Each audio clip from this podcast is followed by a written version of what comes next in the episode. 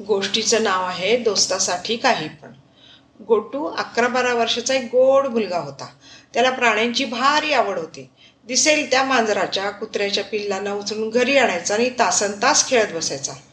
एकदा काय गंमत झाली त्याच्या शेजारच्या शेतकरी काकांच्या अंगणात त्याला अचानक सात आठ कुत्र्यांची पिल्लं दिसली. आणि त्याला खूप मजा वाटली त्या पिल्लांकडे बघून.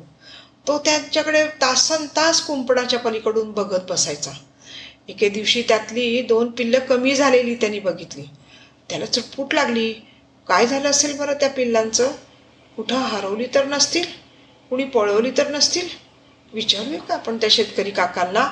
असा विचार करून तो त्या कुंपणापाशी बराच वेळ रेंगाळत राहिला. आणि त्याच्या सुदैवाने ते शेतकरी काका त्या बाजूला काही कामासाठी आले सुद्धा त्याने लगेच हाक मारली. काका ओ काका. तर त्या काकाने ऐकलं ना ऐकलं केलं त्याच्याकडे दुर्लक्ष केलं.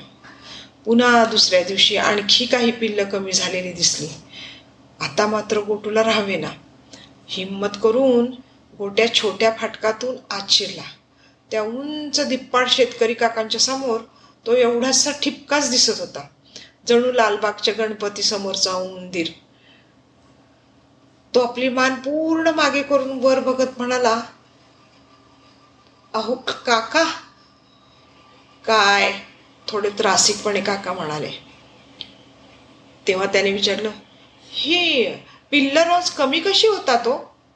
तुला काय करायचं आहे नाही आपलं विचारलं तो चाचरत म्हणाला. काय आपलं? उगीच वि उगीच विचारलं ती कमी झाली ना चार पाच म्हणून म्हटलं विकली. काका निर्विकारपणे आपल्याच कामाच्या नादात उतरले. विकली? आणि ती केवढ्याला? दोन तीन हजाराला.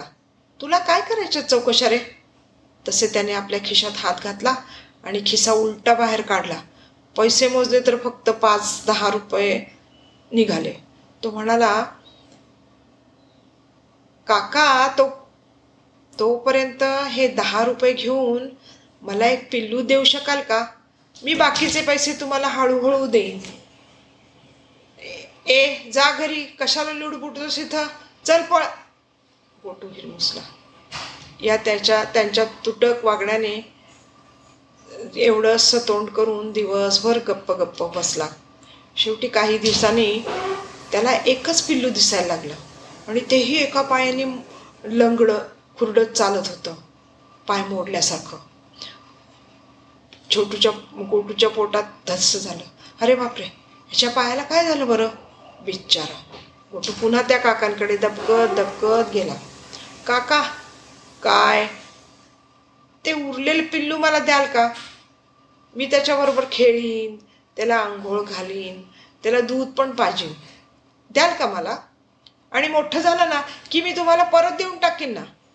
तसा तुम्हाला पण कामं खूप असतात ना? आणि म्हणून तुम्हाला मदत होईल म्हणजे त्याच्याकडे बघायची गरज पडणार नाही. मी त्याची सगळी काळजी घेईन. आत्ता मात्र काकांना त्याचा थोडा वैतागही आला आणि थोडी गंमतही वाटली. मनातल्या मनात म्हणाले मोठा आलाय मला मदत करणारा. पण ते म्हणाले अरे ते पिल्लू तुझ्या कामाचं नाही ते लंगडतंय बघ कसं. आणि काय रे तुला तुझे मित्र नाहीत का खेळायला? उगीच त्या पिल्लाच्या मागे लागलाय. ते तुझ्याबरोबर खेळू शकणार नाही. पाय मोडलाय त्याचा तेव्हा त्याने आपला एका पायावरची आपल्या एका पायावरची विजार वरती करून आपलाही एक मोडका पाय त्यांना दाखवला आणि म्हणाला मला पण पळता येत नाही म्हणूनच मित्र नाहीत मला. याचंही तसंच आहे. त्याला किती वाईट वाटत असेल हे मला माहीत आहे काका. काकांचा आत्ता मात्र खरंच नाईलच झाला. क्षणभर थांबले गोटूच्या मोडक्या पायाकडे बघत ते गुडघ्यावर खाली बसले. त्यांचे त्याचे ते छोटे छोटे हात आपल्या हातात घेतले. त्याचे हात हलकेच दाबले आणि हळूवार आवाजात म्हणाले बरं जा घेऊन हे पिलू. त्या क्षणी गोटूचा आनंद गगनात मावेना पण दुसऱ्याच क्षणी त्याच्या लक्षात आलं अरे च्या आपल्याकडे होते ते दहा रुपये पण नाहीत की आता.